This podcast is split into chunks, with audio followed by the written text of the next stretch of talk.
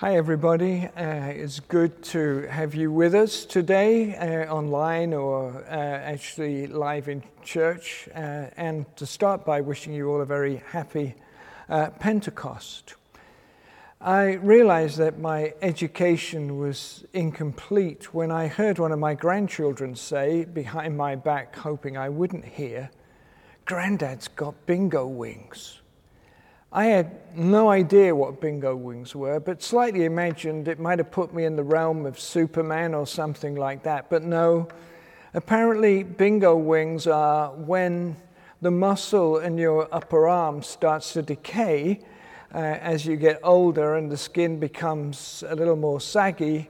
That's what's called bingo wings.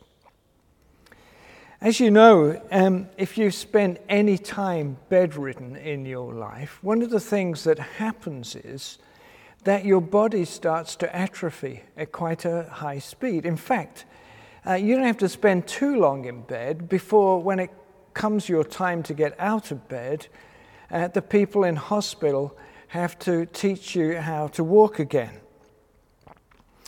But I want you to ponder a question on this Pentecost Sunday. I wonder if you think that there's any danger whatsoever that given the church has not been able to uh, express itself in its normal uh, mode, whether or not you fear that the church itself uh, may have atrophied. I wonder what you would say to the question as you reflect on this lockdown period. I wonder what you would say if somebody were to ask you, How are you spiritually?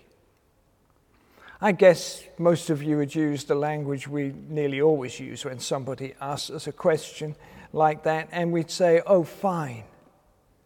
But is it? Speaking personally, I found it really tough, despite the very best efforts of our church leaders to keep us in touch via this online content. I found it really difficult to keep going. Mean, one of the things I've noticed, and this may be just me, but uh, generally speaking, I have a high level of self discipline, but during lockdown, this seems to have fallen apart whatsoever. I know that at the moment much is being written and speaking to fellow ministers and people in churches, there's a lot of fear around. And the fear can be expressed something like this What do you think the church will be like when we all come back? It's an interesting question, and none of us can answer that question uh, with any great certainty. But this much we know it won't be quite the same. Well, I'm here this morning to tell you two things. One is that whatever happens, the church will survive. And secondly, I want to try and teach you this morning how it is that the church will survive. What I want to say to you is very basic as to what will save the church. Maybe the only thing that will save the church going forward, and that is that we need a movement of the Holy Spirit within the church. And surely there's no better day than we can talk about that than Pentecost Sunday. But I hear you say to yourself, yeah, yeah, you know, yeah, the church definitely needs a, a move of the Holy Spirit. But the church, of course, is people like you and me. And I wonder if you own up to the fact that actually, in the light of this lockdown, or maybe for the very first time, it wouldn't be a bad thing if there was a move of the Holy Spirit inside you. And of course, to admit that takes humility and courage, qualities that very often we find difficult to lay hold of. Our reading today takes us back to what has been called the birthday of the church, the story of the church's first Pentecost. A group of just 120 believers are gathered together. They're in Jerusalem. And after Jesus' ascension, I imagine there's a little fear and anxiety around. Certainly, life had not been easy for Jesus in the immediate run up to his crucifixion. There's always the danger that uh, the authorities in Jerusalem might take a dim view of these Christians and do what they could to wipe them out. I imagine this was a time of great uncertainty and fear.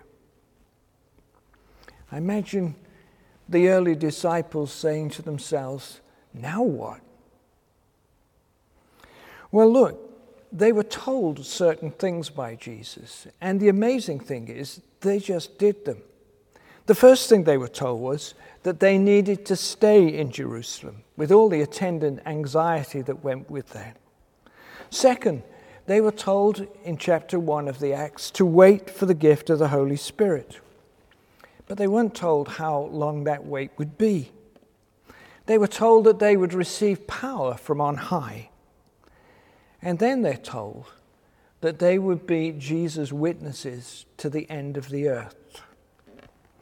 Their response, of course, was to do exactly what Jesus had asked of them. They did stay in Jerusalem, and significantly, they prayed together, prayed constantly, says uh, chapter 1 of Acts. They waited as they'd been directed for that power on high, and they did receive that power. And they became multicultural witnesses. In verse 11 of chapter 2, we read that people heard about the amazing works of God in their own language. I guess you come to an end of a reading like our reading today and maybe think to yourself, why is the church not what the church could be? Or to bring it a little closer to home, why is my life with God not what it could be? Why do I end up like St. Paul, doing the things that I want to avoid and not doing the things that I really ought to do? There's a simple answer to all those questions, but simple doesn't mean superficial. It's because we find it very difficult to believe that we can have a life in the Spirit. That in the end, many of us in our modern society, and maybe throughout the ages, we do not live lives of supernatural empowerment. Of course, big question there as to why that might be. There are a whole number of factors that come into play. Fear. Maybe frightened that if I live life in the spirit, that people would write me off as some kind of weird religious fundamentalist or unworthiness. I imagine there'll be some people listening to this message at home or in church who kind of think to themselves, all this talk of the Spirit, it's not for people like me. I'm too sinful. I'm too uh, unworthy. Or it may be ignorance. I was interested that when Paul wrote uh, in uh, Corinthians, about the gifts of the Spirit. He said, We don't want you to remain in ignorance, brethren. Maybe we just don't know enough about the Spirit. Or indifference. Somebody said that the attitude of a lot of Christians in the Western church is simply whatever. That kind of indifference. Or faithlessness. Or maybe we've had a damaging experience on the, at the hands of people who claim that they have been touched by the Holy Spirit. Or maybe we're growing a root of something destructive within ourselves, like unforgiveness or bitterness. I tried it before and it didn't work. Somebody said that should be written outside every Church of England church in the country. And all this stuff, of course, is highly damaging because it means that we will never be what God wants us to be. And I want to ask you today whether or not you can rise above those things that pull you down. Are you willing to do what's necessary? And I want to end by suggesting what might be helpful based on this reading that we had in Acts chapter 2.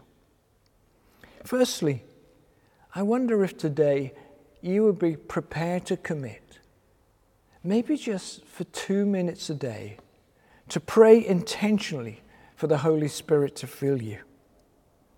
Just two minutes. Do you think you could spare that and maybe in your heart covenant with God to do that? Pray that God would fill you with the Spirit. Second, ask God to show you the one thing that holds you back. Maybe an obsession with sex, very uh, current in our present society.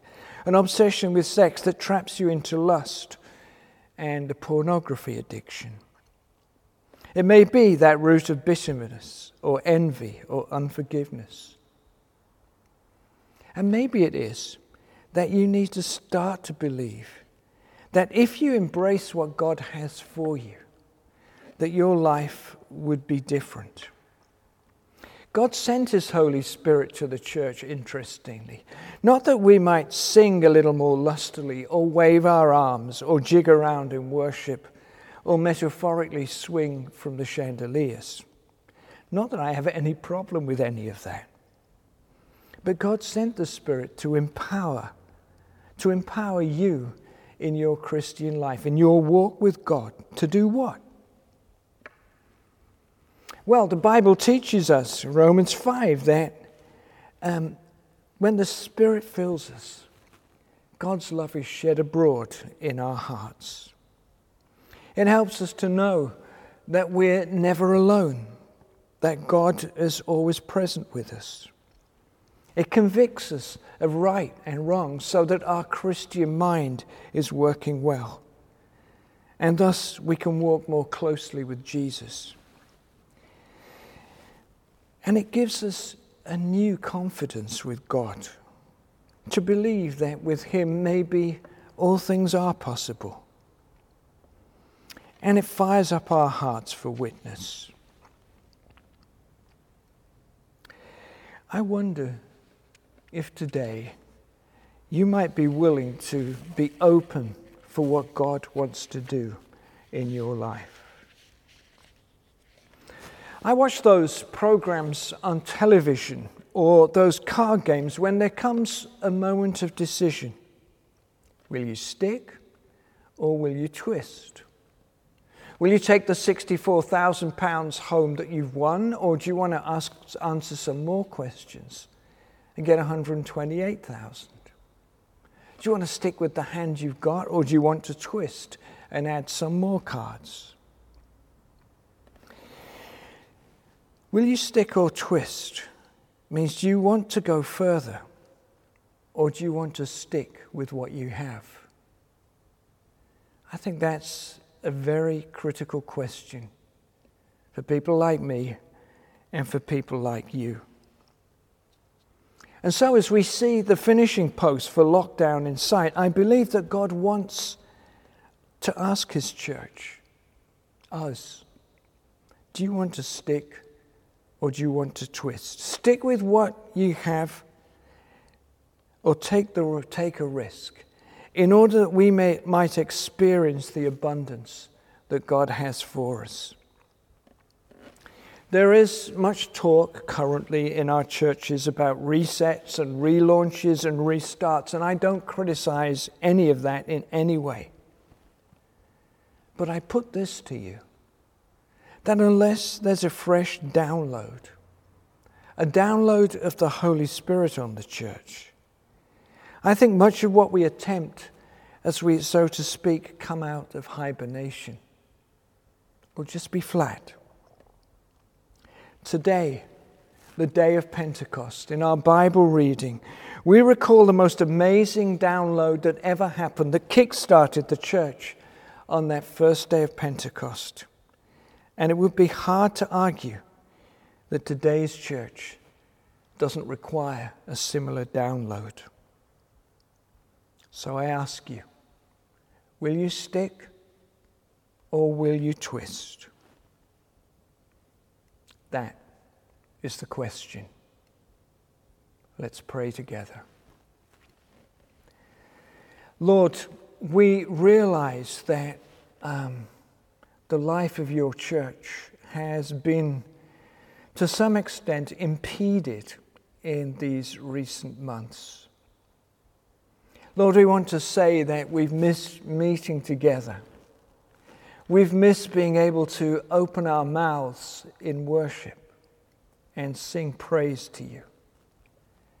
We've missed coffee with friends before and after the service. We've missed each other. And Lord, we understand this that very likely coming back to church will never be quite the same as it was. But Lord, we want to pray on this Pentecost Sunday that it might be better that we might have more of you in our lives, and you might have more of us. And so we pray Come down, O love divine. Fill thou this soul of mine and visit it with thine own ardour glowing. O Comforter, draw near. Within my heart appear and kindle it, thy holy flame bestowing. Amen.